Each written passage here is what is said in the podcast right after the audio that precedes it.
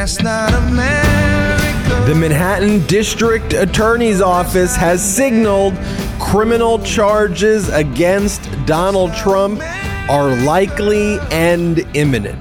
And I mean really imminent. I've been predicting now for several months, very unpopular prediction by me, that the first criminal indictment against Donald Trump would come from the Manhattan District Attorney's Office around this time. So let's discuss what's happening on this podcast.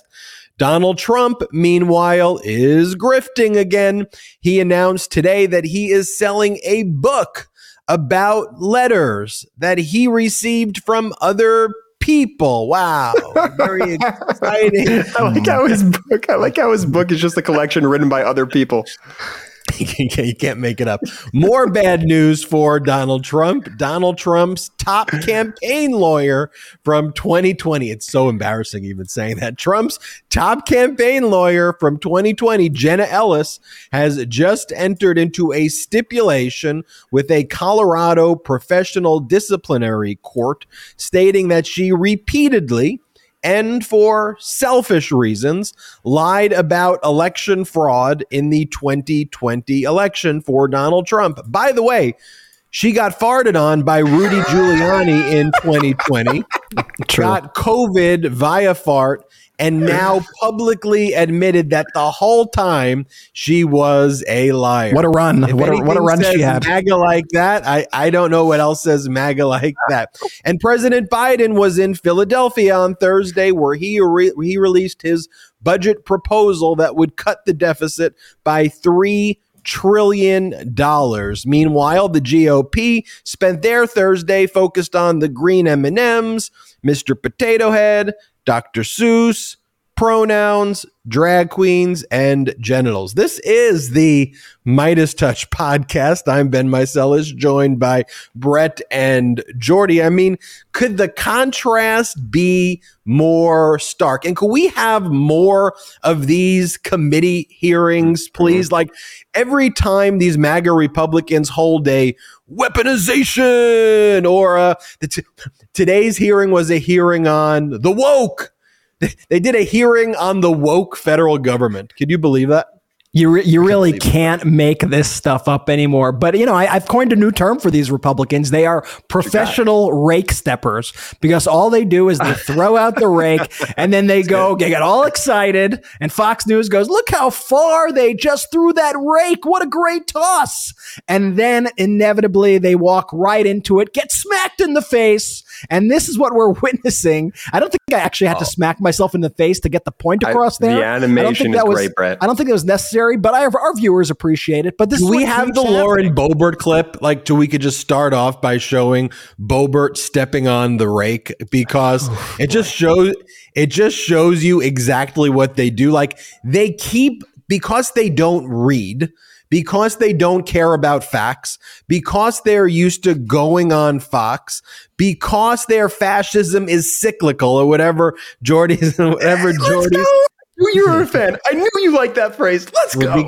Because their fascism is cyclical or they're used to going on Fox and not getting rebutted by like the facts, they'll just keep mentioning things that happened when Trump was the president. I'm like, remember when the Biden administration back in October of 2020 told Twitter this? It's like, okay, you realize that Trump was the president in 2020. They were the government then, you know, or, or when one of the things that Boebert was trying to explain in this hearing today about how woke the federal government is, and 25% of the federal government is working from home because that's one of the things that they're saying is so woke. So woke. And and and and the person she was asking the question uh, to was like you anyway i won't i won't ruin it. Just watch the clip. Play the clip. You're yeah. not aware of any employee taking um, something that one would consider a vacation time and bringing their computer and maybe logging in just a portion of that time or not at all? We have we have more than 25% of federal employees not logging not logging into work. And they're teleworking Congresswoman, I, I, do take issue with the characterization that 25% of individuals are not it, logging it's, it's in. in this leaked document right here that we just submitted into You're, the record. You're basing that from 2020, which was in the last administration, and I can't speak to that. Remember when remember when Gaetz wanted and actually did introduce into the record like the Chinese communist propaganda newspaper and said, Do you have any reason to doubt it? And the Biden administration official as well. Usually it's not my custom and practice to rely on the uh, propaganda from the Chinese Communist Yeah. Party, but Yeah. that's Yeah, professional professional rake stepping. steppers, uh, MAGA Republicans, professional rake steppers. You know, the more they speak, you know, it's almost like, Yes. you know, maybe you didn't actually like Trump as much as you thought. Because you seem to have an issue with everything that happened under, while he was president. And you just are now kind of realizing it when you actually get out of your bubble and actually try to do these hearings and speak to actual experts and people with intelligence. All of a sudden, you get smacked in the face with the facts and you're like, oh, oops, um, um, that's, that's, that's my bad. I, I, I didn't mean to do that. And there's plenty more professional rake stepping where that came from today. And, you know, throughout all these hearings of the past how, how about they all like it's how about it being exposed? We know that it's all a grift right? But sometimes you just wonder like okay behind the scenes like are do they really believe these things that they're saying? Because these maga republicans they say things that are so idiotic so insanely traitorous so down a conspiracy theory rabbit hole that sometimes you just wonder like what are they really saying privately? Are they like, this is all a big scam? Ha ha ha ha ha. We hate this and we're making a bunch of money, so we love it. Well, the answer to that question, a lot of them are. Mm-hmm. a lot of them are actually saying that. And like, we'll talk about it more in this episode, but as you go through the messages, for example, from Tucker Carlson, Tucker. Tucker Carlson is saying things like, I hate Donald Trump with passion. I, I absolutely hate this guy. And I can't. This is the uh, actual message from Tucker Carlson. This isn't like a meme. This is, these are Tucker Carlson's actual messages. Pull it back up one more time. He goes, I hate him, referring to Donald Trump. I hate him passionately. I blew up at Peter Navarro today in frustration. I actually like Peter, but I can't handle much more of this. And then there's like another thread of Tucker speaking with uh, a producer of his. Um, and on the producer, he's he just goes in. Yeah. So this is the, this. So anyone wants who's looking at the format on TV. For those on the audio, you can't see it because you're on audio. But but go go go go on the Very astute, YouTube. Get very astute. Go on the YouTube though to watch it. And we we've tweeted this out and posted it in all the different locations. This is actually the format that it looks like when you go through the e-discovery process and the e-discovery vendor um, basically takes a forensic image of a phone. That's what this that you that, that you'd be looking at. And so behind the scenes you have the producer saying things to Tucker, like, and, and pull it back up. The press conference has gone bananas, referring to a Giuliani press conference from November of 2020. And then Tucker's like, I keep hearing that so bad. I really want to ignore it. Sidney Powell and Rudy Giuliani are fucking liars.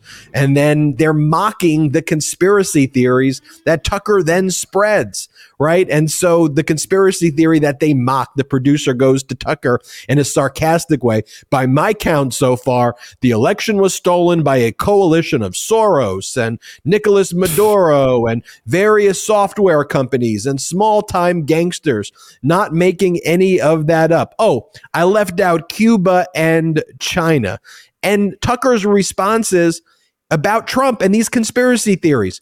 It's all so desperate and deranged at the same time. And Rudy's hair color has been dripping along his face for 40 minutes. It's still happening. And then on the next messages, he sends photos of Rudy Giuliani with the hair dye drip. These could be our private I was going to say that literally sounds like a Meidas Touch video talking about how desperate and deranged Donald Trump is, mocking Rudy for the hair dye situation. It could be a Meidas Touch video right there, and it likely does match our text messages from the day, but it really shows you the grift that is happening at Fox. It shows you why they are so dangerous. And you also see that they made a really bad prediction at the time. And their prediction was Donald Trump's going to be going away in a little bit. So we we're not going to have to hear from this guy at all soon. So let's just try to ignore this stuff all right now and then we'll get past him and and maybe something will happen to him and he'll be old news. That was the worst decision ever. But what these texts real that was the worst prediction ever. But what these texts really do expose, which I don't think people are appreciating enough is just how fragile Fox News is, just how fragile of an organization it is. And they themselves even say this, and we're even seeing this now as we start to see the response from Fox employees who are speaking off the record to organizations about the release of these documents from the Dominion case. And you see them being, I can't believe how much in an uproar and how scared Fox, this institution, this mega institution is of these upstart networks like Newsmax and OAN. That's what you see time and time again. And by the way, we're seeing now the communications from 2021 and 2020. Just imagine what the communications are right now currently at Fox. Uh, I, I bet they're using a private encrypted signal chats that auto delete this time. I bet that's the lesson that they learned. But you could bet you could be so sure right now that they are terrified, that they right now are feeling like they are once again put in an existential crisis. And they have Tucker Carlson right now and their main their main anchors who do their primetime shows. They are doubling down, tripling down because their backs against the wall and they have no other move right now other than to just go all in on the BS. And it'll be interesting to see where this all lands. But you got to know this is an existential crisis for Fox, whether they want to put on that false bravado or not every single night. And it just goes to show if you, you know, digging into this, and we say this all the time, more specifically with these GQP politicians, but we'll talk about it here with Tucker and the Fox News quotes staff, man.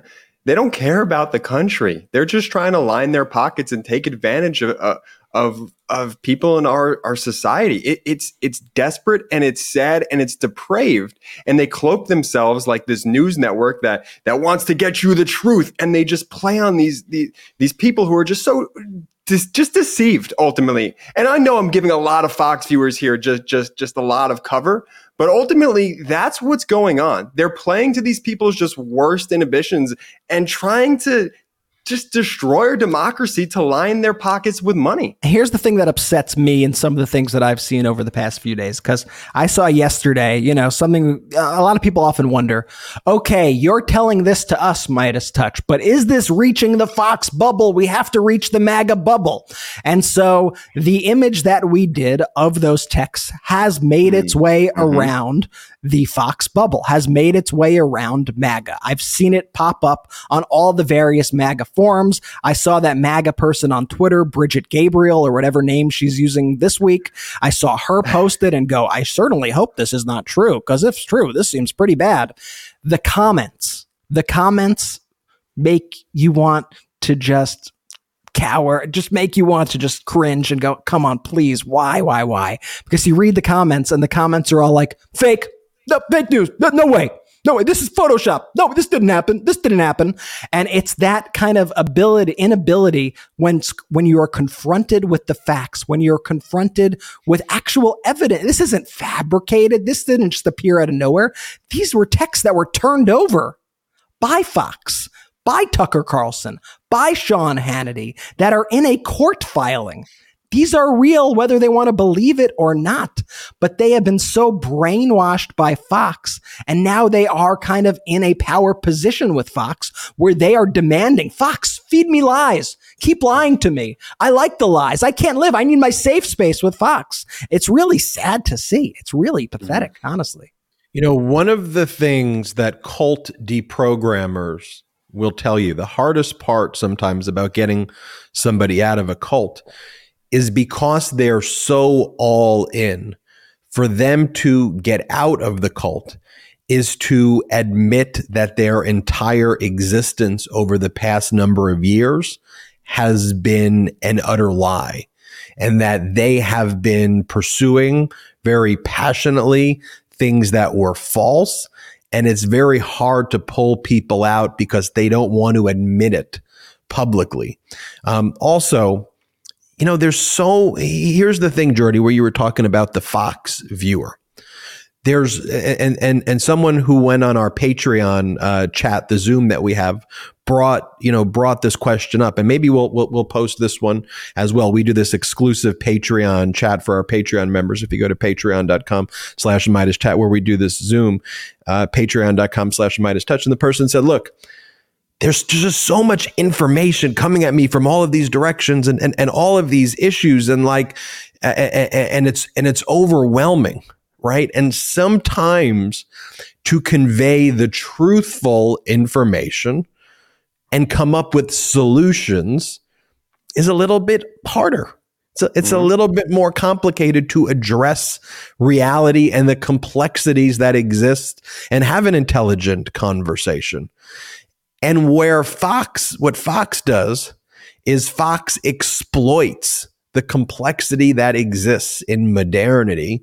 They exploit that situation and try to simplify it down to a word or a slogan without eh, eh, by distracting people from the solution so that Fox can then achieve an ultimate aim, which its goal is, which is basically to make a lot of money, to pick people's pockets at the end of the day, so that billionaires can get even richer than they already are, right? That's the end aim here.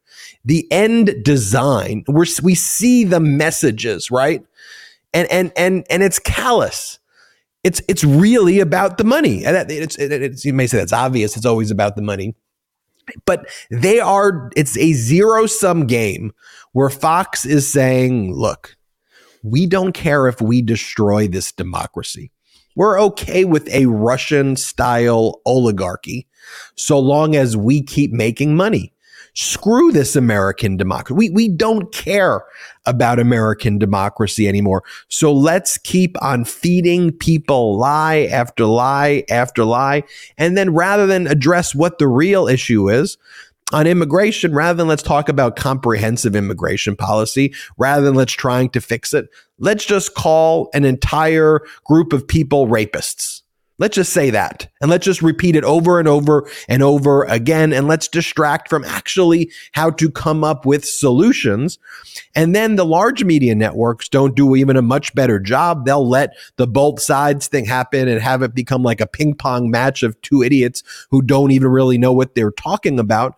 So that's ultimately what we're trying to build here is to reimagine and re envision what the media is and speak to people intelligently and to have the serious conversations with people. Mm-hmm. And and and what's so wild about that is that that really doesn't exist. That hasn't existed before. Let's cover the issues with the detail that it does. So when I go over what took place in a court hearing, mm-hmm. I don't just give you like I don't just start shouting. I go let's let's read the filing. People like that. They go, I like when you read the court filing. I, I trust what you say, Ben, but it is helpful that I see the filing and I could share the filing. And so, Brett, when you talk about the fact that, you know, a lot of the people are brainwashed, they legitimately are brainwashed. If you go back to the plan that created Fox, the memo from the 1970s, it's the, the plan is actually called creating like GOP state led media. That was Roger Ailes' plan in the Nixon administration. The purpose was to create propaganda state run TV to brainwash Americans. That's it. So it is doing what it set out to do. So now we are in a process of having on a mass scale, on a national and international scale of deprogramming of deprogramming that. And we're at a pivotal moment and juncture right now where there is this cognitive dissonance in the face of, whoa, whoa, whoa.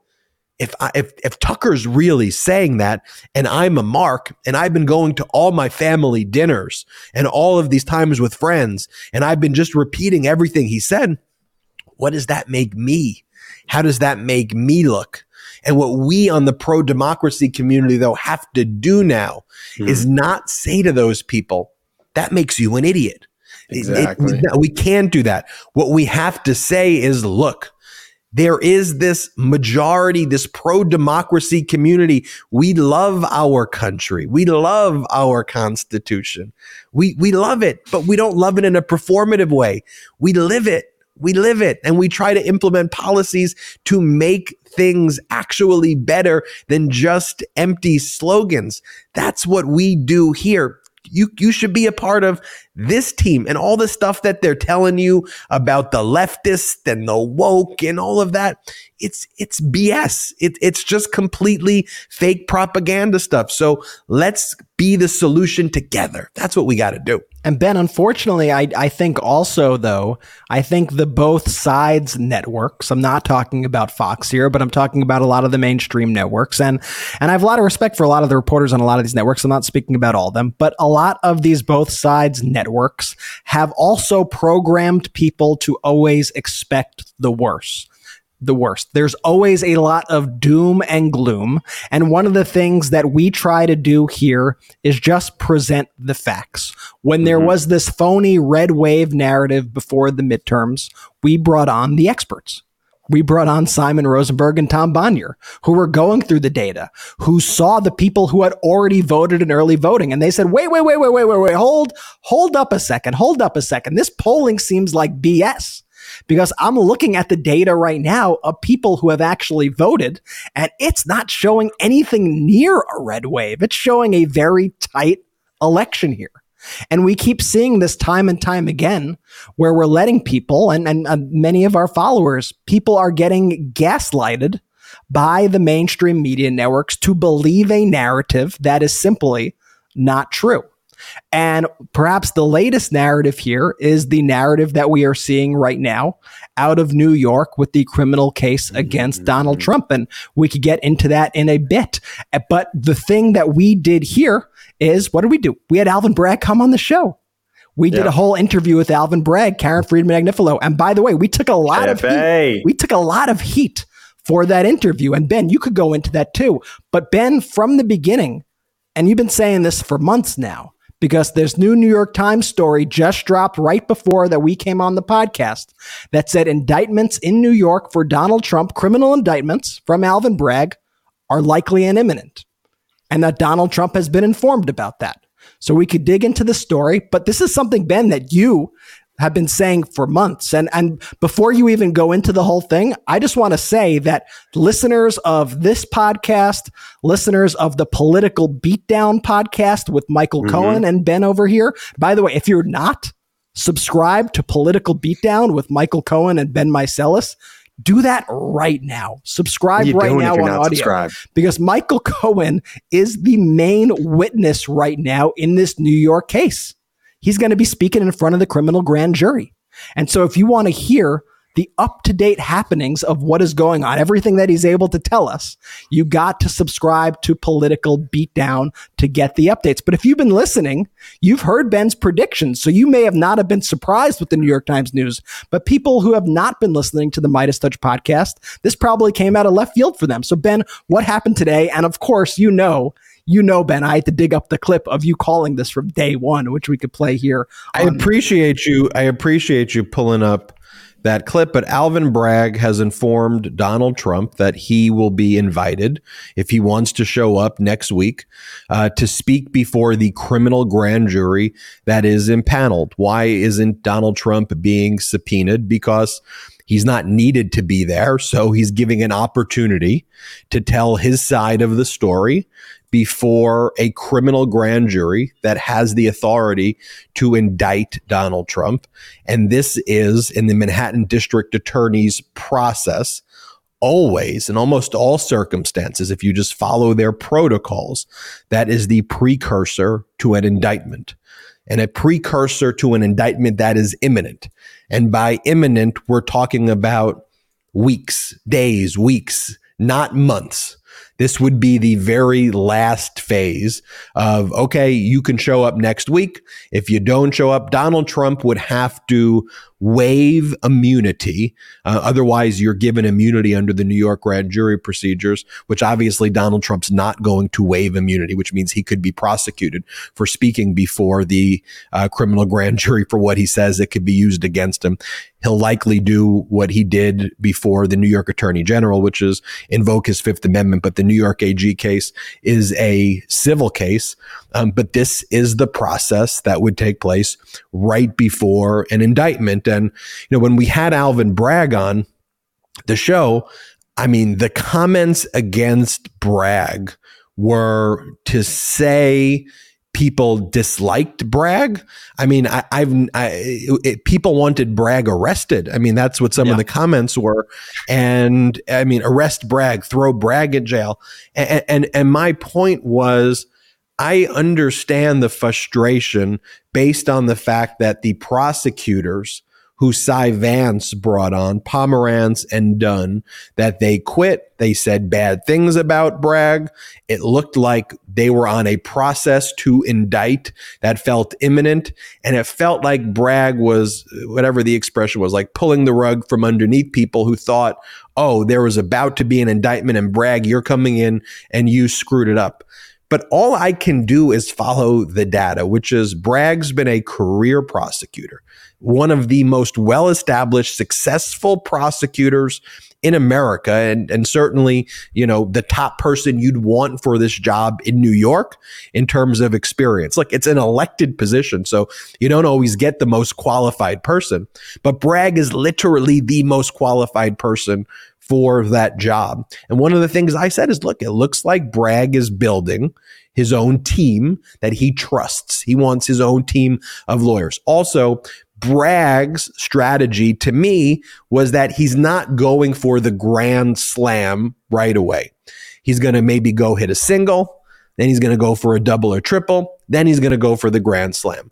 Meaning the first thing he does is prosecute the Trump organization. Donald Trump isn't a criminal defendant, and and uh, Bragg gets 17 felony uh, charges uh, gets Trump organization convicted on 17 felony charges. And Bragg gets to see, okay, who's Trump's lawyer? What does the jury think? What's going to happen? And Bragg sees the jury hated Donald Trump. They hated the Trump organization. The jury wanted Trump indicted. Uh, Bragg gets gets his first win. So then you move on, and look, New York Attorney General Letitia James is doing the case on all of Donald Trump's fraudulent financial valuations. That's a civil lawsuit, which would basically shut down the Trump organization from doing business. She's seeking at least $250 million in damages, but likely will be seeking in the billions of dollars when she gets her case before the jury. It's going to be heard October 2nd of 2023. Bragg isn't giving up on that case, the criminal side of that case. Remember, New York Attorney General Letitia James is pursuing the civil side of that case. And Bragg's saying, look, I may, you know, I, am still investigating the criminal stuff there, but let's focus on a slam dunk case, an easy case Donald Trump's hush money payments to Stormy Daniels. We know that the payment was made. We know that the $130,000 first went from Cohen uh, to Stormy Daniels. We know that then Donald Trump paid back Cohen, misclassified it, which is the crime, misclassification of business records. When you add on top of that a campaign finance violation because it happened right before the election, that makes it a felony. Trump gets it's a, as a felony. Trump could go to jail for four years. It's a simple case. You don't really have to worry about it dragging on with all of this discovery that could take, you know, years and years and years and decades. Like, let's remember, like those Nixon cases, first off, Nixon was pardoned. So there was no real accountability there. Those Nixon cases are from like 1982. So to me, Bragg's strategy was boom. Let's get a criminal conviction. We got the organization. Let's get the criminal conviction. Let's throw Trump in Rikers early. And then we're not giving up the broader case. Let's still investigate that and then go after him for the broader case as well. That's the plan that I always thought was going on. And I mm-hmm. wasn't guessing. I wasn't, uh, I was speaking with the experts. I saw what was happening. You know, the experts have to be careful as they're not going to say things they're not allowed to say. But if you just listen to what people are saying and you follow the data, it's actually fairly obvious where this thing was headed. So, Brett, I know you've got my clip. So this is from several months ago at this point. Um, and this was right after. Just a little over a month ago. It's, it's from January 14th uh, of this year. So it's from. Several could be two. Yeah, I, I think agree. several's. I think several's about four. I would say a couple is two. I think it's like a couple is two. Yeah, that's kind of, a couple is two, several is three or four. That's yeah, the analytics. Okay, so one, this was when I said I was. I've been saying this is the, the the clip that we could find, but I've been saying this for a long time. So play the clip of what I previously said. I also want to say this: What if Alvin Bragg criminally indicts Donald Trump in the next two months, or three months, or six months? What if that happens? What if Bragg becomes the first? Uh, district attorney to do that. I mean, we know he's criminally investigating Donald Trump. We know that he's brought in someone named Matthew Colangelo, who's a top prosecutor who worked with the attorney general's office in New York and who was the number three position in all of the Department of Justice, who's uh, civilly prosecuted Donald Trump before and succeeded, who took down the Trump charities and who helped uh, New York Attorney General Letitia James prepare her massive fraud civil lawsuit against Donald Trump seeking at least $250 million. The reason that I don't want to condemn or prejudge Alvin Bragg is because through my own perspective as a lawyer where things don't happen quickly in my cases that I have and things take place over significant time. I know that you, nec- you can't necessarily judge somebody by what happens in a year or two years or even three years because I'll say this. Everybody who rightfully is outraged at Alvin Bragg right now, the moment that Bragg criminally indicts, if he does, I think will all of a sudden be saying, okay, Alvin Bragg's a hero. Alvin Bragg's great. Great job, Alvin Bragg. You know, you did it. You know, congratulations. And I think they'll, but all of this stems from the fact that Trump is such a despicable, flagrant criminal. He has so tortured this country and has put people through such distress and despair. And there doesn't seem to be anyone doing anything about it. And so I understand where the, I understand where it's coming from. The only perspective that I can provide is one, that I share the anger, but I could only share with you this alternative perspective, not alternative. I think it's complementary. I could be both incredibly angry at Alvin Bragg, say, what the heck happened with Pomerantz and Carey Dunne, but also at the same time recognize that Bragg's the only district attorney in the entire country who's successfully criminally prosecuted a Trump entity to date, that he's continuing to do the investigations and he's able to take action now that he's built this foundation, frankly, a stronger foundation than we've seen anywhere else in the country right now. I mean, just think about it. There's democratically appointed district attorneys in places across the country and cities across the country that have jurisdiction against Donald Trump who aren't doing anything. They're not getting criticized the same way Alvin Bragg is, but perhaps they should be getting criticized equally because they're doing literally nothing and they have jurisdiction because Trump businesses are within their purview, but they're not doing anything.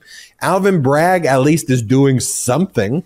And my own kind of final view on him is to be determined. But right now I'm angry. I share you, but I want to give you at least that perspective because I think there's a high likelihood based on the information that he's developed, based on the successful criminal prosecution, the information he's obtained, I wouldn't be surprised if in March or April you replay this video in January with the criminal indictment and I could point to it and say, look, this is look, I, I, I at least gave you that indication that I thought something like that was ha- that something like that was happening. Well, we are March or April, you know, that's when I predicted Big that's bro. what says. But Big look, I bro. still see certain comments that says he won't do it though. No one's ever going to do it. And so when people are saying that in the chat, I don't know where you're getting your information from because I, I, I am just telling you that he will. I'm not trying to get your hopes up. I've I've had podcasts and episodes where I tell you mm-hmm. this bad thing is going to happen. So I don't know who I actually do know certain instigators on social media who continue to lie. I know the large Yes. media networks continue to pump in bad information, but he he will. I, I don't know how else to say it. This move that he just made indicates that he will. So I, I, I don't think I deserve. You know, people are going to be like, "Oh, Ben, you predicted it. You called it." Yeah, but it's like seeing the cumulonimbus cloud. You know, I love cumulonimbus. It's like seeing the cumulonimbus cloud Ben. over. You know, I love cumulonimbus. You know, I've over heard the It's your sky. favorite cloud. It's your favorite and me cloud. seeing cumulonimbus because I did well in my earth science class, and I'm like, that cumulonimbus is going to bring lightning, and then like, whoa, you called the lightning? I'm like, yo, it's a cumulonimbus, and a- and, and- and then one other point. Then, then another, the other comments like, tell us, Ben, you know, wh- what do we win here? No extradition from Florida, a slap on the wrist. Again, I don't know where those comments are. I appreciate it, but I don't know what that means. He he is going to be tried in New York. He is going to have to show up to New York and spending two to four years at Rikers Island while the other criminal charges are brought. It, it, it isn't a slap on the wrist. So anyway. Don't let these instigators on social media, on the major news networks, don't let them do to you what Fox is doing to their audience. And I think that Exactly. you watching this, you listening to this, I know that you're better than that because you're here for the actual information.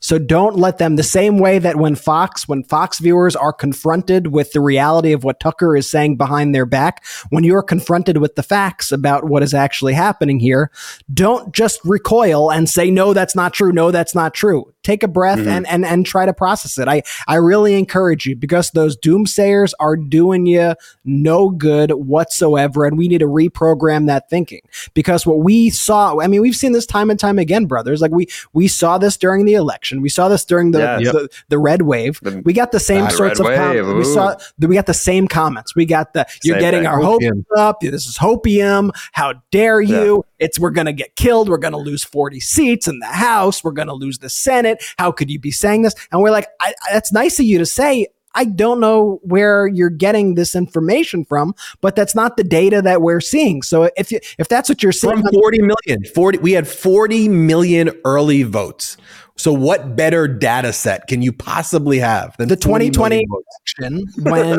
Biden won, when they were still counting the votes, and it became it became abundantly clear that the remainder of the votes to come in were going to lean in Biden's direction, and that he would for sure be winning the presidential election in 2020 and i said that people said you're gonna don't talk too don't talk too soon don't say it. trump is winning i'm going i'm turning off the tv i'm done i'm out i'm done it's over i said I'm just telling you the date. Like we're just telling you the data here. These are the numbers. And I know I understand. And it's like you said in that clip. It's it's I don't fault people because the last few years under Trump and with these MAGA Republicans post Trump's presidency, all they do is inflict trauma on all of us as a nation. Sure. All they do every single day is try to beat you down so that you think just like that. But you have to, you have to, I'm urging you, I'm urging you to confront that feeling, to stand up to it, to look it in the face and go, no, I'm not, I'm not going to cower to that. I'm not going to buy into that narrative. I'm going to sit back. I'm going to look at the data. I'm not going to look at, at the loudest voices in the room.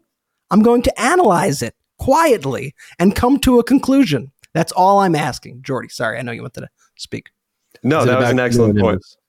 It's not about the Nimbus clouds, although Brett pretty much verbatim said what I wanted to say, but I'll just say it a, a little bit different because Ben, I did see those those doomsayer comments as well when you were going through that just now. But overwhelmingly, 80, 90% of the audience, they know exactly what this channel is built on, what the Meidas Touch Network is built on. And that's just incredibly well researched, analytic, data driven network. And we don't try and gaslight our audience into believing this or, or that just because it makes for a good narrative. In fact, overwhelmingly, the majority of our audience, and this is why we're so close to 1 million subscribers on YouTube. If you're listening to this, go subscribe right now.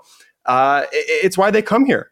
They, they can actually trust us they could actually understand that what we're going to tell them isn't isn't something that we just want them to believe because No, that's the old school way. That's the old network. That's legacy media. That's BS, man. That's not what we do. No matter how much it pains us or no matter how much it excites, we're going to tell you the truth as is. And, and, And- that's and ultimately point, why the channel continues to grow. And to your point, the public sentiment was clearly against Alvin Bragg, right? Absolutely. And if this was kind of the Fox mindset, what I would have done is been like, you know what would be really good for our subscribers? And what would be really good is let me go all in and dislike Alvin Bragg. Mhm. But instead, it was like, let's let Alvin Bragg speak on the network. Let's have the former number two of the entire office ask the questions that y'all want to hear or should hear, and then let's form a judgment about it. Even if even if the Meidas Mighty are are temporarily upset because they're hearing all these things about Alvin Bragg elsewhere, the way to build trust over time is to is to speak honestly, even if it counters a narrative where it would have been far more popular for me to push a narrative that was widely popular, but that I disagreed with because the data was showing otherwise. We have a lot more to talk about on this episode, like Donald Trump's top campaign lawyer, Jenna Ellis, who was farted on by Rudy Giuliani. And Ben, this just stipulating in, with a- Donald Trump responded to the news of the likely indictment through his people. We definitely got to hit that and bring that Oh, to we'll you. hit that Yeah, after the, absolutely. We'll hit that after the break. But yeah, uh, but we'll also talk about how his top campaign lawyer, who was farted on, just admitted that she lied about everything to a court. That and more after this quick break. And now let's take a quick break to talk about our next partner, Magic Spoon. Growing up, cereal was one of the best parts of being a kid, but as I got older, I had to watch out for sugar and empty carbs. Magic Spoon has the amazing flavors you love, but high protein and less sugar. Magic Spoon has replicated your favorite childhood cereals to taste good, but each serving contains 0 grams of sugar, 13 to 14 grams of protein, and 4 to 5 net grams of carbs per serving. It's a keto friendly, gluten free, grain free, and soy free way to relive those moments watching your favorite cartoons. Plus, it's only 140 calories a serving. It's like there's magic in every spoon. With over 8 unique flavors, you won't get bored of feeling good with Magic Spoon. My favorite is peanut butter, but they also have flavors like cocoa, blueberry muffin, maple waffle, honey nut, and birthday cake. And now get this Magic Spoon is dropping limited edition flavors, strawberry milkshake, and peaches and cream. They taste like dessert and are absolutely delicious. They're only available for a little while, so grab these one of a kind flavors while you can. Head to magicspoon.com slash Meidas to grab a custom bundle of cereal and try the magic for yourself. And be sure to use our promo code Meidas at checkout to save $5 off your order. And Magic Spoon is so confident in their product, it's backed with a 100% happiness guarantee. So if you don't like it for any reason, they'll refund your money, no questions asked. Remember, get your next delicious bowl of guilt-free cereal at magicspoon.com slash Meidas and use the code Meidas to save $5 off. Thank you, Magic Spoon, for sponsoring this. Oh, hey, when did you get here? Let's take a quick break to talk about our next partner, Henson Shaving. Look, everyone knows how annoying cheap razors are. The cuts, the irritation, the frustration. And don't get me started with subscription razor services, the headaches that those can cause. That's why you gotta meet Henson Shaving. Henson Shaving is a family owned aerospace parts manufacturer that has made parts for the ISS. That's the International Space Station and Mars rover, and now they're bringing precision engineering to your shaving experience. Razor blades, they're like diving boards. The longer the board, the more wobble, the more wobble, the more nicks, cuts, and scrapes. A bad shave, it, it isn't a blade problem. It's an extension problem. By using aerospace grade CNC machines, Henson makes metal razors that extend just 0.0013 inches, which is less than the thickness of human hair. That means a secure and stable blade with a vibration free shave. It gets better. The razor has built-in channels to evacuate hair and cream, which makes clogging virtually impossible. Seriously, Henson Shaving wants the best razor, not the best razor business. That means no plastic, no subscriptions, no proprietary blades, and no obsolescence. The Henson razor, it works with standard dual edge blades to give you that old school shave with the benefit of new school tech. Once you own the Henson razor, it's only about $3 to $5 per year to replace the blades. My first shave with the Henson razor was incredibly refreshing. The design is sleek and the durability is top notch. The Henson razor is truly much better than your run of the mill quote unquote traditional razor brand. And the affordability factor is absolutely game changing. No more wasting your money on expensive blades. With Henson shaving, you get a year of blades for just $5. Okay, so here's what you have to do. It's time to say no to subscriptions and yes to a razor that'll last you a lifetime. Visit hensonshaving.com slash Meidas to pick the razor for you and use code Meidas and you'll get two years worth of blades free with your razor. Just make sure to add them to your cart. That's 100 free blades when you head to H-E-N-S-O-N S-H-A-V-I-N-G dot com slash Meidas and use code Meidas. Jordy, those ad reads are just so good. But if you're in the market for those products, use our promo codes, please. It's awesome. It helps the show. Magic Spoon's absolutely delicious, and Henson Shaving is the best. So, Donald Trump, through a spokesperson, has issued a response to the news that the Manhattan District Attorney has signaled that criminal charges are uh, likely and that they are imminent. Here is the statement from Trump's spokesperson. Um, and you know it's serious when it's not like all in caps and is actually from Trump's spokesperson. Um, this is what it says The Manhattan District Attorney's threat to indict President Trump is simply insane. For the past five years, the DA's office has been on a witch hunt, investigating every aspect of President Trump's life, and they and they've come up empty at every turn. And now this.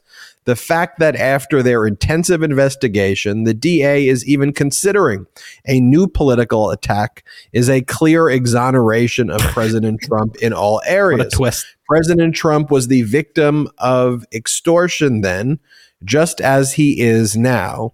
It's an embarrassment to the Democrat prosecutors and it's an embarrassment to New York City. Wow, keep keep that up. for. There's a lot to unpack there. So the fact that after an investigation they've found the facts um, to criminally indict, because that's usually what you do in an investigation to pursue the facts and make sure that you dot all your I's and cross your T's.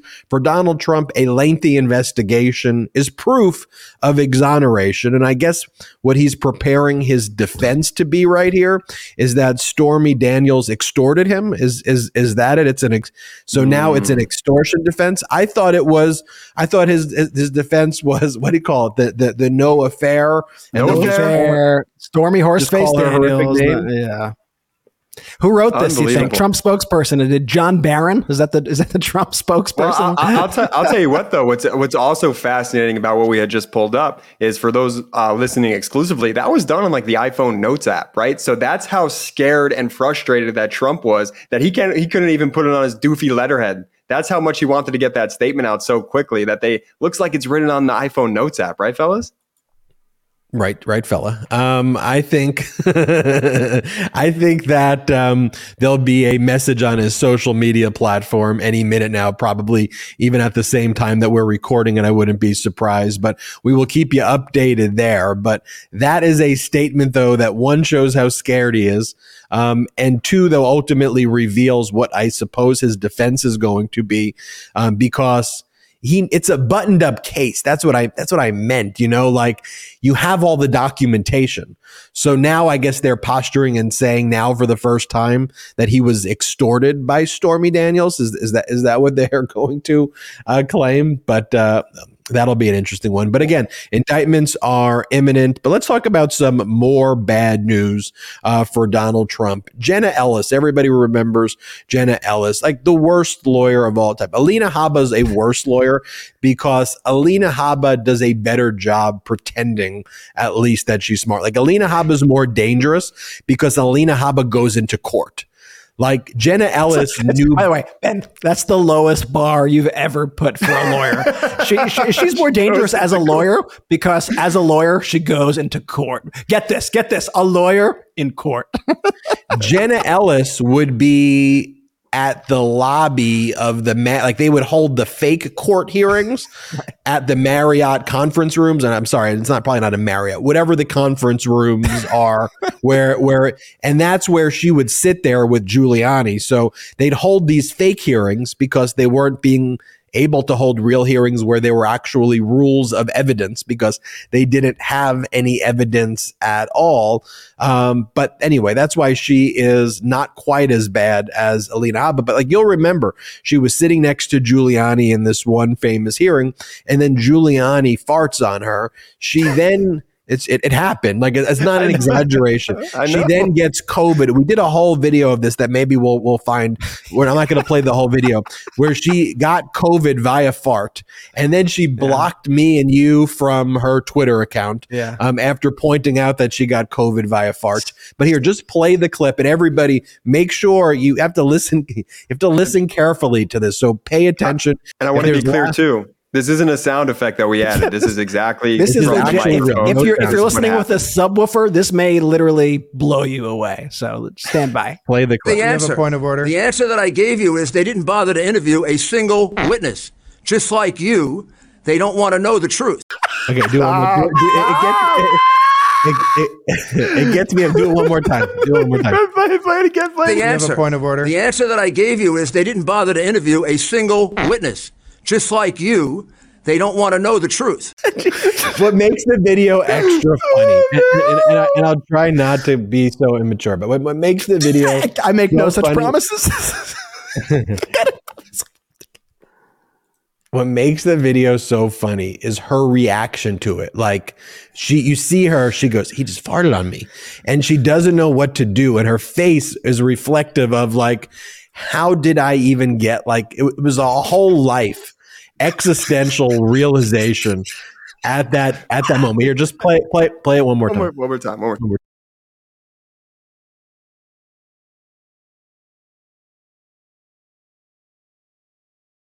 Analyze the pause as well. A, a single witness, like he stopped. Hmm. He stopped. He paused for He's effect. done that before. Yeah. He's done that before. And then her face, she darts her her, her eyes just dart towards Rudy, like You yo. know, it's and it's almost like he did it again, like yo, again, again. You know, it's like a drummer, you know, who's got, you know, you know, with the with his foot, like, you know, and and, and has the ri- like he's done. Like, that's that's that's a routine how Brett's Brett is snorting. This is going off the rails.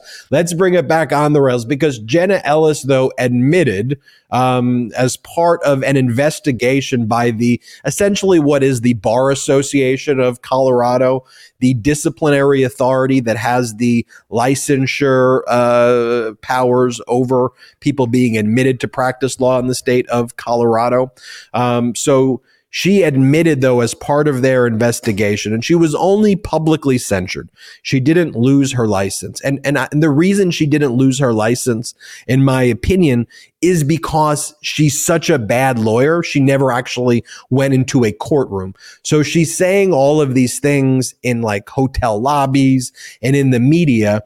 And if she actually put her name on any Mm. court pleading, they would have revoked her license. But That's be- interesting. The fact that she was so bad actually i think uh, made them want to censure her publicly so what's a public censure versus she could have had her license revoked would have been the most serious. She could have had her license suspended 60 days a year two years that would have been the next most serious. A public censure is basically a judge in this case the top disciplinary judge in colorado the presiding judge saying basically jenna ellis is a liar I am hereby publicly censuring Trump's lawyer, Jenna Ellis. I want the community to know that she lies. And, you know, on her state bar profile, when people look her up and say, Hey, is this a lawyer I'm interested in hiring? It will say warning, basically. This lawyer entered into a, a stipulation and was publicly censured for lying uh, in connection with the following stipulated facts. So the idea of a public censure, if you actually care about your reputation, is it'll hurt your ability to get clients, right? It'll always be like a scarlet letter, if you will, on your um, on, on your practice of law because anybody will look you up and it'll say, wow, this is a liar. And as part of this public censure, Jenna Ellis agreed to it. So she admits to lying. And there are about 10 or so uh, statements that she admits to lying about. And you could just go through some of them. Um, for example, on November 20th, 2020, Jenna Ellis appeared on Mornings with Maria on Fox Business and stated, quote, we have affidavits from witnesses. We have voter intimidation. We have the ballots that were manipulated. We have all kinds of statistics that show that this was a coordinated effort in all of these states to transfer votes, either from Trump to Biden to manipulate the ballots to count them in secret. So she admits here under oath that when she said that, she was lying that that was a false statement. And you go on to the others, but they're basically all like that of her saying, I lied. Here's the list of statements. Now, this can have impact on a few other things that are taking place. That's what I want to talk about as well. So obviously the Fox trial, the Dominion $1.6 billion defamation case against Fox, essentially seven or eight of those things that she admits to lying all mm-hmm. take place on Fox. So the fact that she's stipulating that it was it was a lie, um, that could potentially be used in that case because it's an under oath stipulation.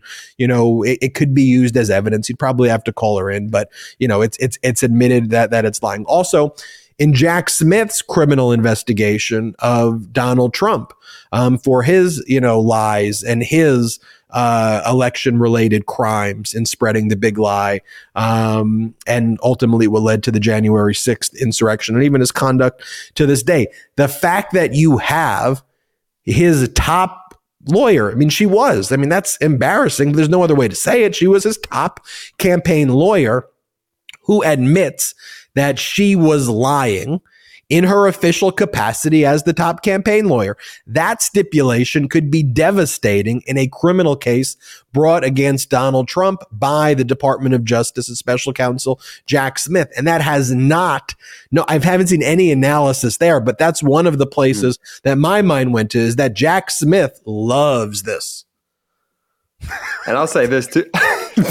so so so y'all can't see when we cut to Ben Ben's face like the Brett Brett let's let's just bring let's just bring it all in again. So when we cut to Ben and we do close-ups, Brett has been just still laughing nonstop every single time we cut away and he puts himself on mute and it's been one of the funnier things to watch behind the scenes. This is what I've always said about Jen Ellis. She's going to go down in history for farts and sedition. But now I have to add to that. It's farts, sedition, and censure. That's what she's going to be remembered for. That's what her great grandkids will know her for. What a total embarrassment. And the the overlapping themes between all these, if I could get through a sentence without laughing, I'm sorry for being immature here, but it's objectively hilarious. Um, what you see time and time and time again that whether for money or for power, Jordy, don't make me laugh. Don't you dare make me laugh. For money or for power, whatever their reason is, these people constantly lie to the public and to the people who trust them when it doesn't matter legally for them. They go on Fox, they lie. They go on TV, on other networks, they go to these sham hearings that they hold in hotel ballrooms or whatever the heck they are, they lie. The second they are faced with an actual courtroom, the second they are faced with actual legal consequences, or the second their actual private communications are revealed, their true mm-hmm. thoughts, what they are actually thinking, you see that it is all an act, that they know they are pulling a complete fraud on the American people. And they think that their people are stupid. Like, to me, the people who should be the most offended by all of this should be the people who've dedicated the last few years of their lives, of uh, their lives to parroting these lies. Those are the people who should be the most upset. Those are the people who are really duped by Jen Ellis, by Tucker Carlson, by Sean Hannity, by Rupert Murdoch. I would be if that were me. But the fact is, you put these people under oath, you see these people's private text messages, you see the reality, you see that they know they are liars, and they've done immeasurable damage to our democracy over these lies. It is absolutely insane that we are now finally peeling back the curtain and we are seeing these people revealed to be the frauds that we always knew that they were. And it's we're at such a pivotal moment though right now. Like there's so many things happening like and, and I always say this to all the Meidas Mighty, though, whether it's a Jack Smith or an Alvin Bragg or a Fani Willis or a Biden or whoever it is, whenever I see a comment that's like, when is someone going to do this, right? When is this group going to message better or when is that?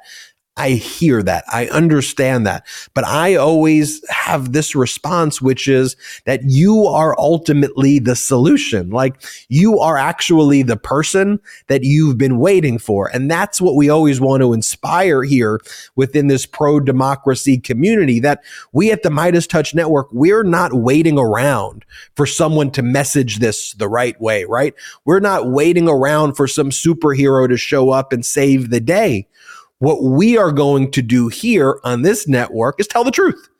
And each and every day, I'm going to put it all out on the field for democracy. That, that, that's all I can do. So whether it's all the podcast, all the content, all the things that we are building, all the creators that we are bringing to that, that's what I can control. So ask yourself though, after this podcast, like, what can you control? Like, what are the things that are within your? Can you reach out to one person? Can you reach out to five people? Can you hold a, a, community meeting? Can you bring people together over drinks? Can you do some other type of gathering? Can you post these things on social media? Can you share one or two videos a day? What is it that you can do in this pivotal moment to fight for democracy? Because if our whole mentality is, when is someone coming to save us? We'll always be waiting. We'll always be waiting. Yep. Now is the yep. moment with all of this happening, with all of this being exposed because of all of your hard work. You are a part of this. We've got real chaos going on in the MAGA Republican side. Things are looking better. Democrats are messaging great. The prosecutions and the investigations are moving in the right direction. And a special hat tip to the lawyers who represent Dominion here for exposing this magnificently. And so other things start to surface in this zeitgeist, right? Like you start to even see, okay, so we know that Tucker Carlson is a complete and utter fraud. But Let's dig deeper. So other video footage of him starts to surface and you start to see Tucker's villain origin story. And I kid you not, I have the whole theory pretty much locked down on when Tucker Carlson said, you know what? I am going to lean in and I am going to create this persona that's a complete lie, destroy our democracy because I care about my own money. And he he is he admitted it in 2003. He gave an interview about Bill O'Reilly, who at that time was the main Fox host, and Tucker, who by the way was a trust fund kid who was independently wealthy was in awe of Bill O'Reilly's wealth. And you'll see it at the end where he goes, wow, O'Reilly makes all this money by doing an act by pretending to be someone that he's not.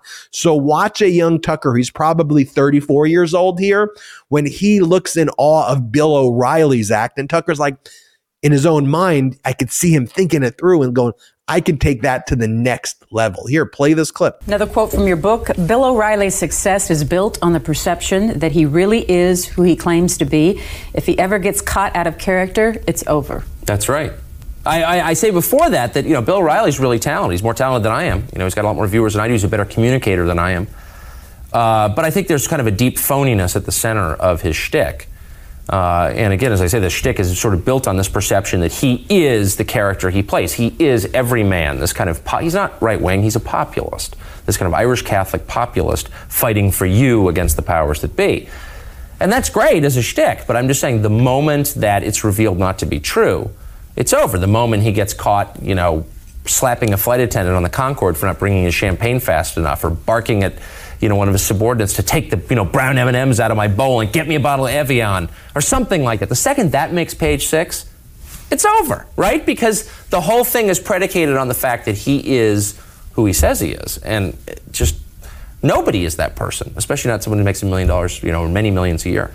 It's it's at that it's at the end where he goes, especially someone who's making many millions of dollars a year. And by the way, at that time, he's independently wealthy. You know, he's a trust fund kid. And I saw one of the comments basically say, "Rich kid brat." And the reality is, you know, you'd be wondering, okay, with these text messages, will it show that he's got a secret line to Putin? Is he actually directing, you know, the Kremlin propaganda? Like, is it cause driven? You know, is he actually working with our enemies? No. Rich kid brat. He's a rich kid brat who is, you know, destroying our democracy with this phony thing because he's jealous of people because he's a rich kid brat. And here's the moment though. So Tucker has this in his mind about uh, Bill O'Reilly being great, but there's this moment right here where he goes on Crossfire Live. It's at the George Washington University. That's where it takes place. I was at this event. This was Parents Weekend at GW at the Marvin Center. So I actually attended this thing live, as crazy as it was in 2003. And Jon Stewart was invited as a guest to Crossfire. And at this time, Tucker was basically, as he said, his ratings were whatever. Um, but he was like more, he, he fashioned himself more as like a moderate Republican, and he would give those sides of the debates. But then Jon Stewart just crushed him. Like, like, like just sucked the life out of Tucker. Like you'll see it happen. And to me, after that, that's when Tucker was like, you know what? I can't compete intellectually on these ideas. So the only way I could make my money and get my views out is if I go full right wing extremist, Putin esque propaganda. Watch this moment though for yourselves. Welcome back to Crossfire. We're talking to Jon Stewart, who's just lecturing us on our moral inferiority. John, you're bumming us out. Tell us, what do you think of the Bill O'Reilly vibrator story? No. I'm sorry? I don't. I'm here to, to confront you because we need help from the media and they're hurting us. I made a special effort to come on the show today because I have mentioned uh, this show as being uh, uh, bad. It's not so much that it's bad as it's hurting America. So I, I wanted to But come here today defense, let me- and say, Wait, wait, I just no, let me- here- here- here's just one, what I wanted to tell you guys. Yeah. Stop. stop, stop, stop, stop hurting America. I watch your show every day, and it kills me. I can tell you love it's it. so oh, it's so painful to watch. Your partisan, um, what do you call it, uh, hacks. Wait, John, wait, like, let me, let you have a responsibility to the public discourse, and you, You fail job at a journalism miserably. I think you're a good comedian. I think your lectures are boring. You're on CNN. My, the show that leads into me is puppets making crank phone calls. what is wrong with you? It's someone who watches your show and cannot take it anymore. I just can't. You fail get a job at a miserably. school, I think. You need to go to one. Now this is theater. I mean, it's it's It is- no, obvious. no, it- H- how old are you? 35. And you wear a bow tie. Yeah, I do. I do. So- I hate That's the not show. at all. I, I mean- I do think you're more fun on your show. Uh, just my opinion. but okay, Zach, Jon Stewart goes You know one what's on one with his fans. You're as big a dick on your show as you are on any show. Totally brutal. And what's also totally brutal, though, you know what that reminds me of, though? Some of these committee hearings that are taking place right now, where the MAGA Republicans basically are essentially inviting very intelligent, smart Democrats to call them out. Like these MAGA Republicans, thankfully, thankfully, their fascism is mixed with stupidity. Thankfully. And thankfully, we have Democrats now who are messaging and exposing them at each and every turn. We got to talk about the committee hearings and we got to talk about President Biden introducing his new budget that will cut the deficit by up to two or three trillion dollars, like actually, like policies and, and the MAGA Republicans, they're against it, but they're not, they don't want to introduce anything. They just want to say how angry they are. We'll talk about this and more when we come back from this quick break. And now let's take a quick break to talk about our next partner, Lomi. Now, I've never been able to compost before. It was always too complicated, too much work, and frankly, I don't think I even knew exactly if I was doing it right. Then I got a Lomi. Lomi allows me to turn my food scraps into dirt with just the push of a button. Lomi is a countertop electric composter that turns scraps to dirt in under four hours. There's no smell when it runs, and it's really quiet. Thanks to Lomi, I have way less garbage each week. My family, we're down from three bags per week to just one. And here's something pretty cool. My wife, she recently started gardening, and we've been able to use the dirt that Lomi produces to help fill the garden. And since I got my Lomi, I throw out way less garbage. That means it's not going to landfills and producing methane. Instead, I turn my waste into nutrient rich dirt that I can feed to my plants. I feel so great knowing that I'm composting and creating soil instead of waste. And I have basically a limitless supply of dirt for my garden. The other week I had my in-laws over for dinner and the food cleanup process was such a breeze. Plus they all think I'm super eco-conscious now. If you want to start making a positive environmental impact or just make cleanup after dinner that much easier, Lomi is perfect for you. Head to lomi.com slash Meidas and use the promo code Meidas to get $50 off your Lomi. That's $50 off when you head to L-O-M-I.com slash Meidas and use promo code Meidas at checkout. Food waste is gross. Let Lomi save you a cold trip out to the garbage can. And now let's take a quick break to talk about our sponsor, Neurohacker Qualia Mind.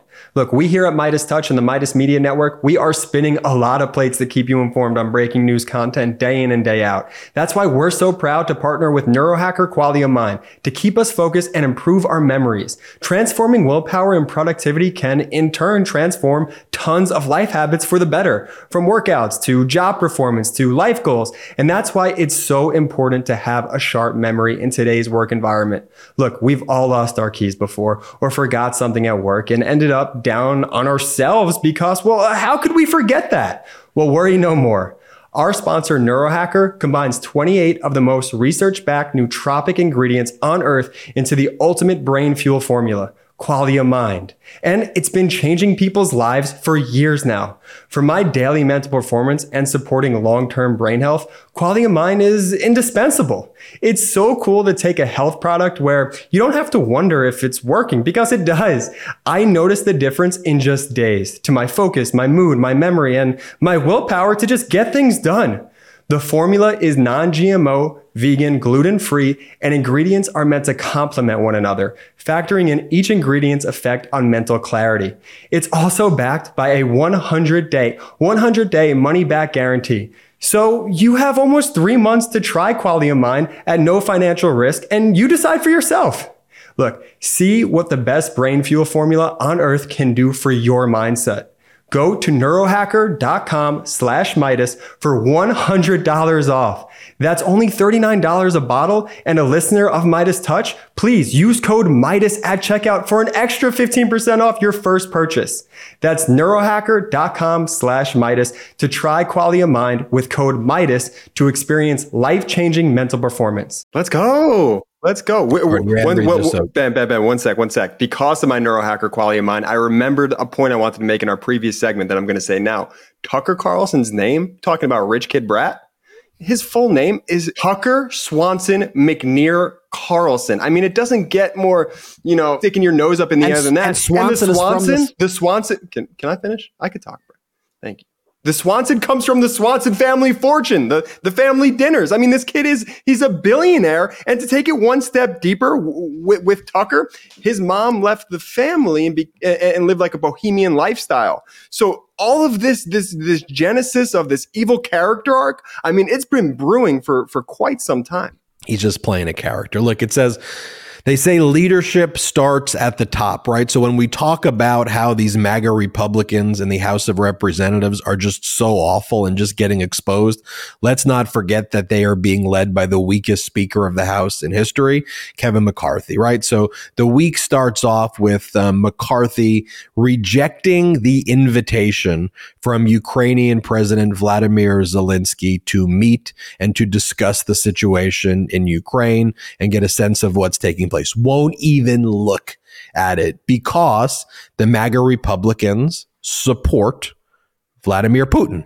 And because they're pushing pro Putin propaganda, and they attack daily Vladimir Zelensky. Like they they call out Zelensky as though Zelensky's Putin. Like that's how they treat Zelensky.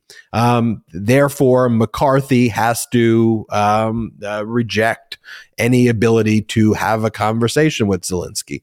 Um, let me show you here. Adam Kinzinger pointed out McCarthy rejects Zelensky invite to visit Ukraine. Weak. Um, so obviously very weak. So does it really shock us that a lot of these other actions are going to be weak? Oh, by the way, while we're learning all about what's taking place at Fox, Kevin McCarthy is requiring that all of the public TVs in the Capitol building play Fox as a requirement, as a ma- as a mandate that you, they're not allowed to play whatever you want to play. It all has to show Fox. I mean, just think about how uh, horrific that is right there. And by the way, we have here's here's a video. This is Kevin McCarthy defending Tucker Carlson and the release of these January 6 uh, surveillance tapes. Uh, we'll play this clip. Well, we'll, we'll, we'll, we'll, we'll take this one in a, in a moment or two, but just think about that. We'll get that clip shortly, but just think about that. But now I want to show you the Democrats performing masterfully, a masterclass by Democrats. First, let's talk about priorities, right? Like the MAGA Republicans are holding hearings about woke the hearing on the woke federal government. And AOC said it brilliantly. AOC's like, we're doing a hearing on woke. What, what, what in the world is this? Here, play this clip of AOC. Brad. Well, you sent me on a, you sent me on another task, so I was Put, put this in the Brett file. I think we need to have a conversation about priorities here. Um, we're having a hearing right now, and it's about what the that the federal government is too woke. I mean, that's seriously what we're hearing. And then there's no definition of what woke is, but on paper, what's actually being criticized in this hearing is that uh, the, the so-called woke policies are remote work for federal workers, especially those that live in rural areas, um, and those who have disabilities, uh, paying interns so that critical opportunities don't just go to privileged kids whose parents can afford to, to pay for their rent while they while they go on a free internship. That's that is what is woke here. That is what the other side is calling woke here. Making sure that that OPM makes uh, can can create opportunities and federal careers for partners of military service members, that's woke. This is the woke alleged takeover that we have. That that we want wildland firefighters who are putting their lives at risk increasingly so year after year, that we want to make sure that they stay on the job and have dignified conditions and not leave because they can earn more money as a greeter at Walmart. This is what is this is what this whole term woke means or diversity and inclusion so that the people who work in our federal workforce are actually in proportion to the people that live in this country. This is this, this horrifying woke agenda that the other side is trying so hard to block. I talked about it too, how I thought the MAGA Republicans were overplaying their hands with the woke with the woke thing. Like they, they, they used it Yeah, like yeah. 2019, 2020. They Mm-hmm. weaponized it like and and and and it was horrible to see.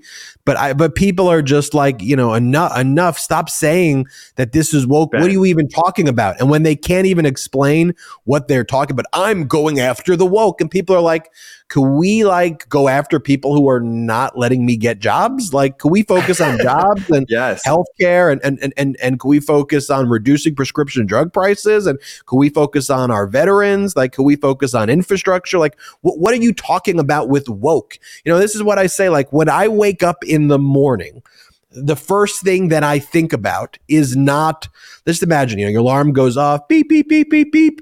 You wake up and you go, oh, woke. What, woke, woke, woke. Um, oh, pronouns, pronouns. Oh my God. Who, who, what, pronouns are happening today? What pronouns? So you, then you start your day. You, uh, you, you make, you make, you make a cup of coffee and you're like, oh my God, the green M&Ms. Mr. Potato Head? Could you believe Mr. Mr. Potato Head?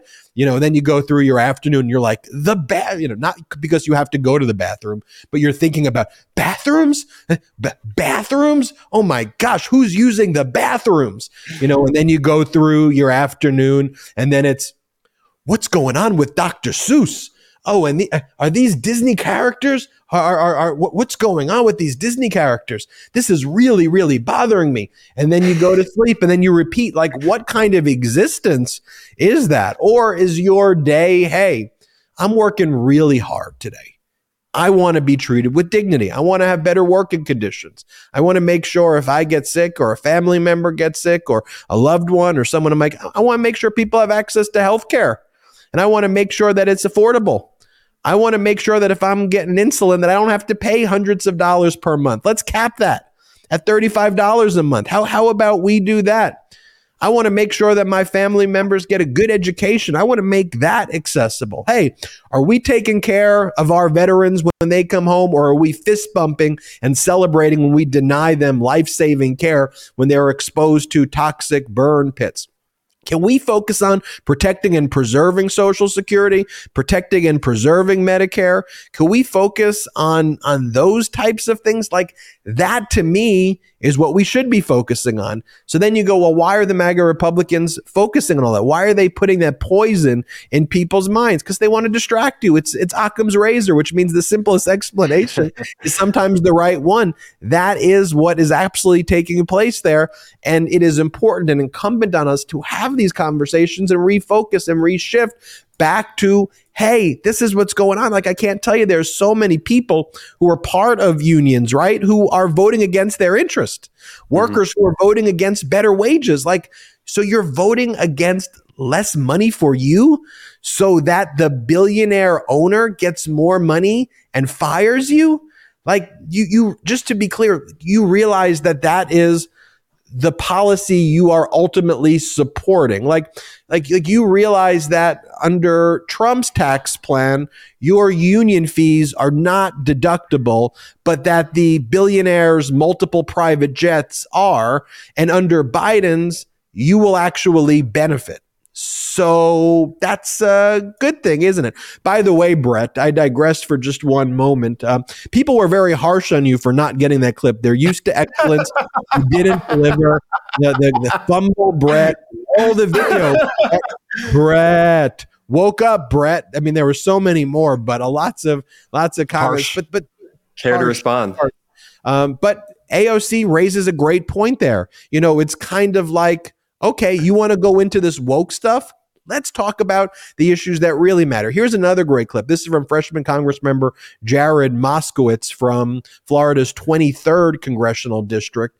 And he says, okay, MAGA Republicans, you want to criticize President Biden's hiring practices? Like that's what we're talking about? Okay. Okay. Let's talk about Donald Trump's hiring practices. Let, let, let's have that conversation because you were all saying that you want to go back to the days of Donald Trump hiring? Let's reflect on that. Here, play this clip. What an exciting hearing today. Uh, you know, we heard that we should go back to Trump's hiring procedures, uh, and that, you know, we heard that, you know, we should hire people on merit, you know, like Trump did. Well, certainly wasn't merit when he hired his children into the White House or his stepson right? I, I assume you weren't the one who approved Jared Kushner's security clearance when security experts said he shouldn't have security clearance. I, I assume that wasn't you. Uh, Congressman, I wasn't in the administration at that yeah, time. Yeah, no, I, I know. Um, you know, I assume you also weren't the person who hired General Michael Flynn. You know, that wasn't your hire. We do career uh, civil service and not politicals. Right. You, you know, I'm not the only one who thought the hiring procedures from the Trump administration were pretty bad. I mean, one of Trump's own allies just said a couple weeks ago that he loves President Trump, but his HR was horrible.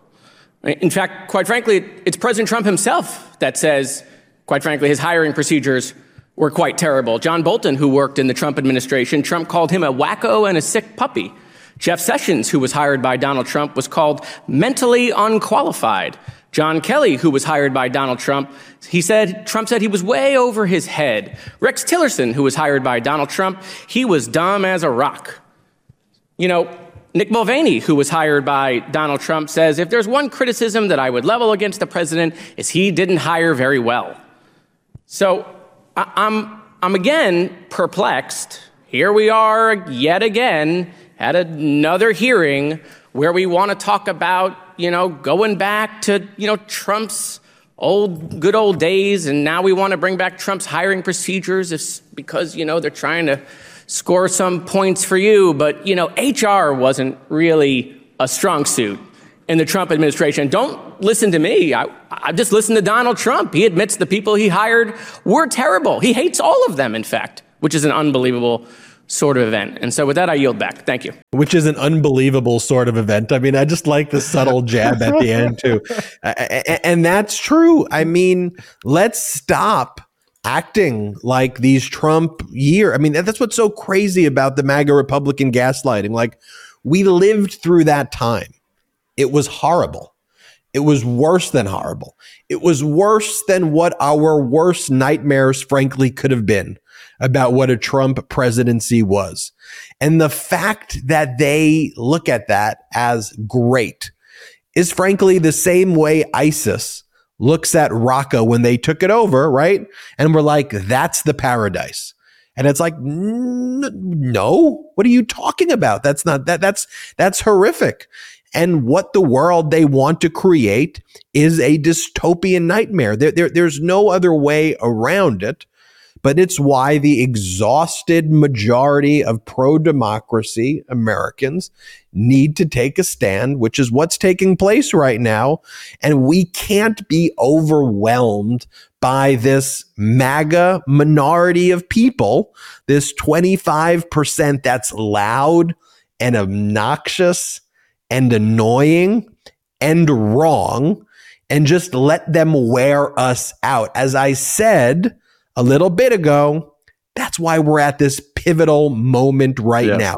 At this moment where they are losing, this is where they get crazier. This is where they get louder. This is their last stand.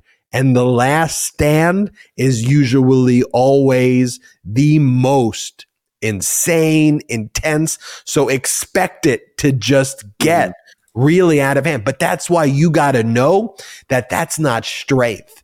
That's weakness. So here's an example, Brett. If you can pull up the statement that Trump just made right now while we've been talking about this, I will show you. I'm not going to read this, but for those listening in audio, it's long and it's, it's very long.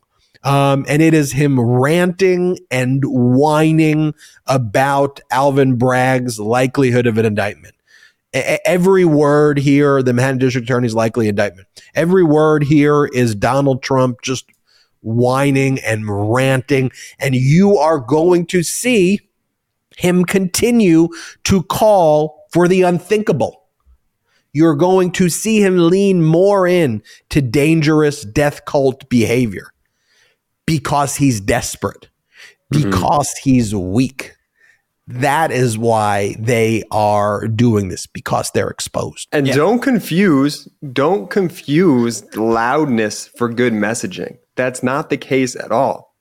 In fact, let them have the mics. What we see with the Boeberts, with the Marjorie Taylor Greens, with the Gaetzes, with the Trumps, that messaging, the DeSantis, it disgusts people, absolutely repulses them. And ultimately, the majority of Americans don't even know what the hell they're talking about, these MAGA Republicans. There was a new USA Ipsos poll, for example, that, that said, for um, 56% of people surveyed in this poll thought woke meant something good. they attribute it to a positive attribute, meaning that this war on woke that Ben was talking about before, the majority of Americans have no idea what DeSantis or Trump or these MAGA lunatics are talking about. And by the way, your Republican friend who, you know, likes Donald Trump, they have to then defend these things. When you're trying to have a civil conversation and, and be like, hey, so, so what about that statement do you like? They can't defend that. They just look like fools. And over and over and over again, they're going to have to try and defend these indefensible positions. And, and they're going to hate it and it's gonna just tear this MAGA Republican Party apart from the inside. Just you wait. Just they're really trapped right now because they put all their bags in the metaphorical woke basket, so to speak. Yep.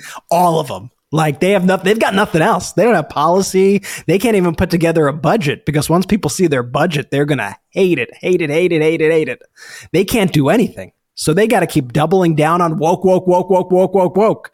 And now the studies are showing that that's not working, that people actually, shockingly, view woke as a positive thing. They think it's a positive thing to be attuned to injustice in society, to care about equality and diversity, that these are positive things that make America stronger. That's how most Americans feel. Republicans are going to continue to learn the hard way.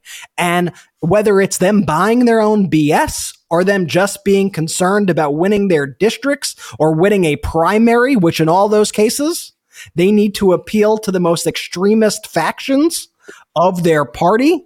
They could keep doing that and they may solidify their base, make that 20% of people like them even more. 27%, whatever it is, they'll, they'll, they'll be psyched. They'll be super psyched.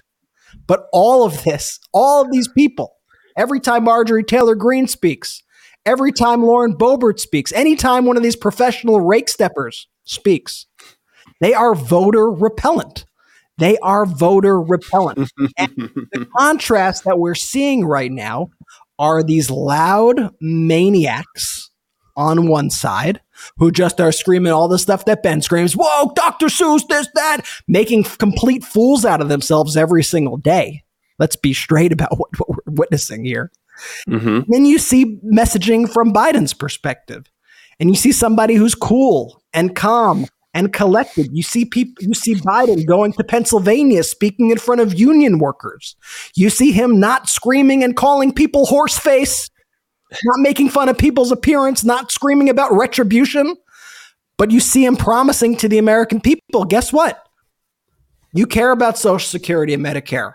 I'm going to protect Social Security and Medicare. You care about strong unions. Guess what? So do I. I'm the union president. I'm here for strong unions. Let's make our union stronger. Let's make workers' compensation stronger. Let's help Americans. Let's put together a budget that actually doesn't advantage billionaires and the wealthiest Americans, but let's put together a budget that actually gives some love to normal working Americans who need help. And that's what we're seeing with this Biden budget that came, came, came out. And Biden now, you see him making a challenge to Kevin McCarthy, to the Republicans.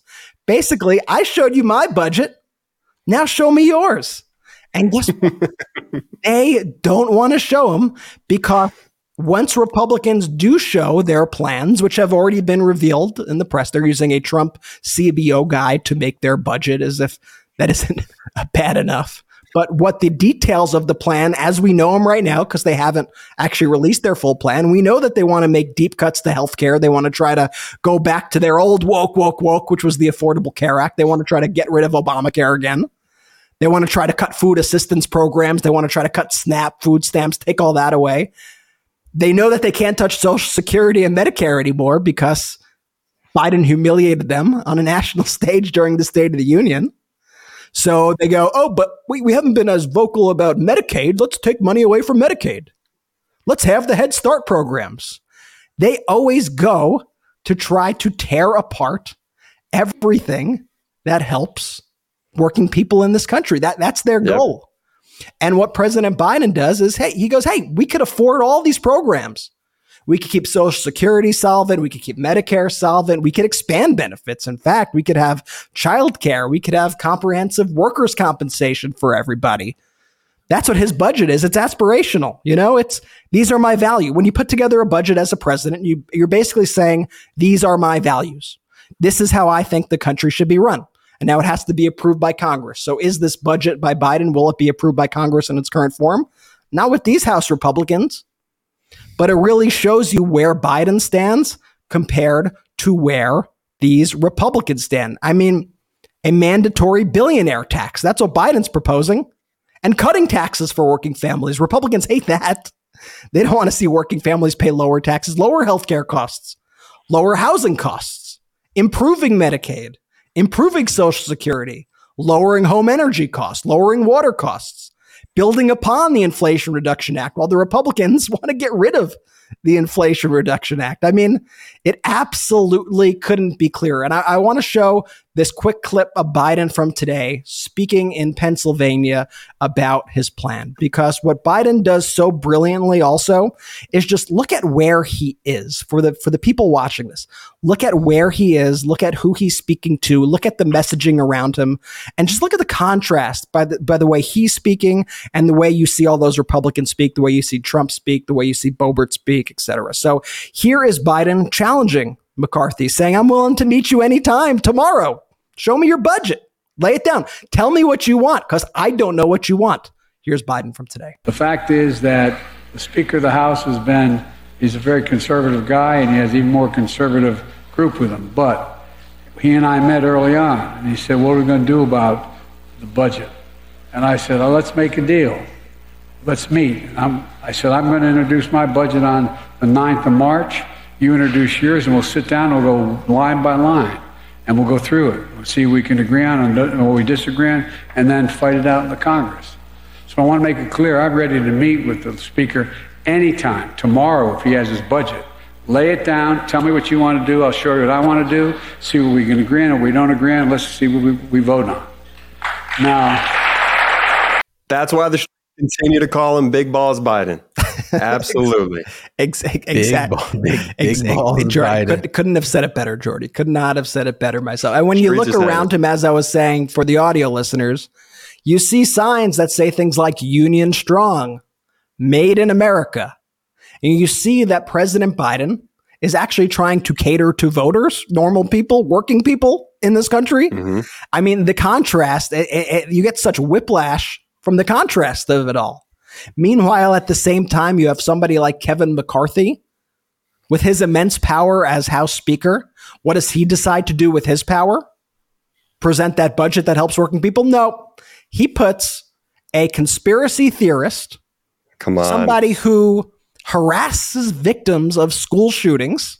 No. Somebody who believes the Clintons were involved in killing JFK, who believes in QAnon. He makes this person Speaker pro temp.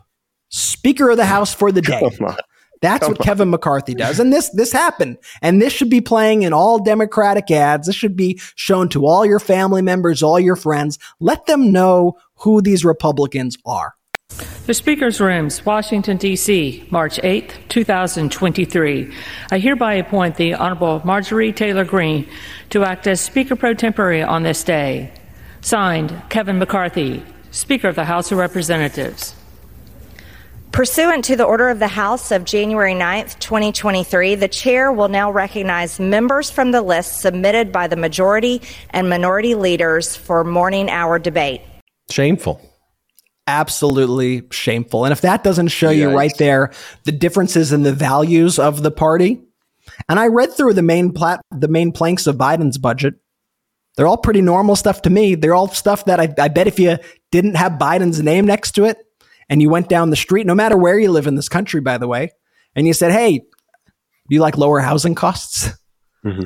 Would you like workers' compensation? Would you want strong, you, you want your union to be stronger? You want to be able to negotiate and, and, and get a pay raise from your company?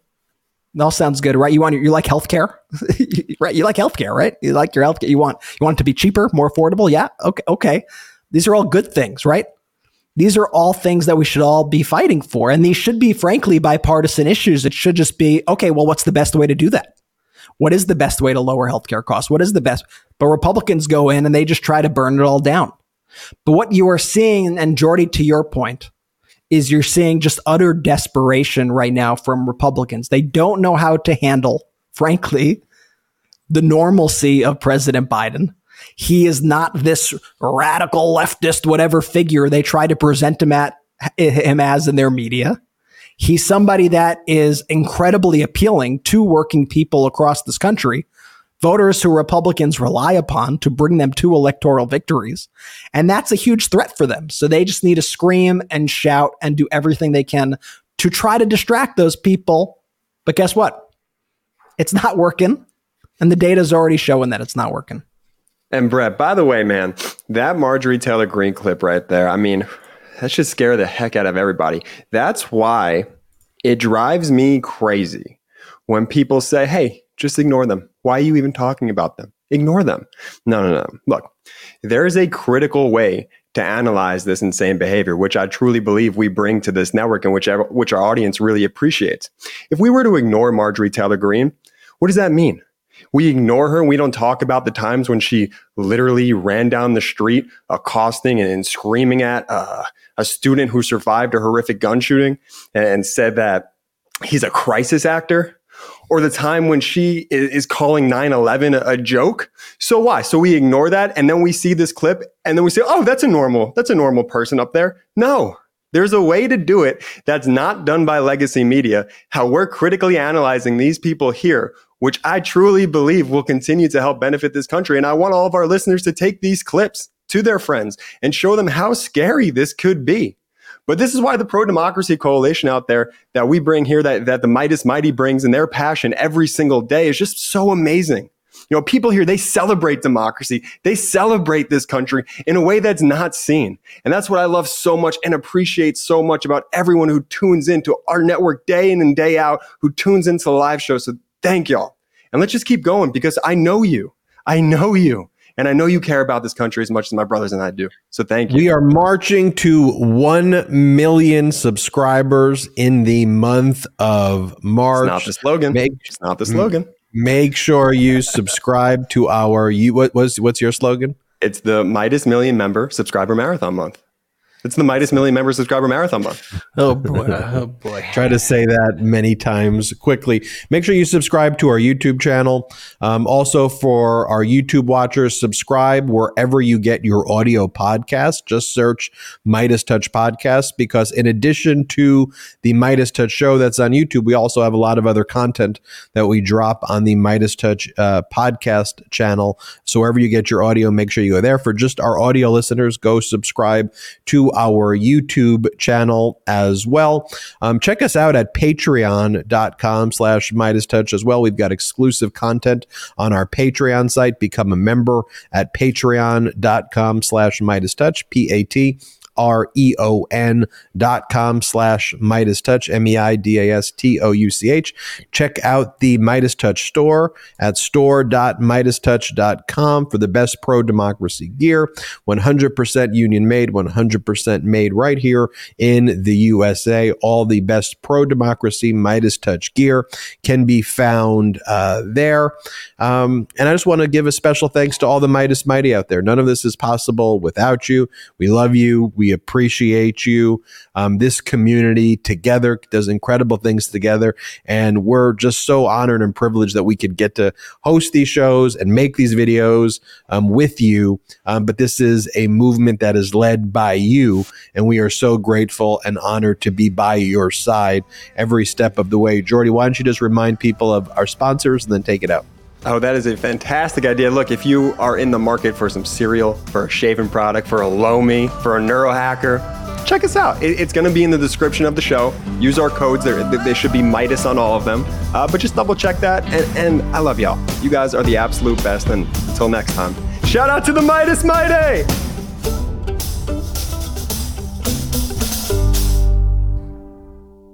The best part of waking up? MAGA tears in my cup.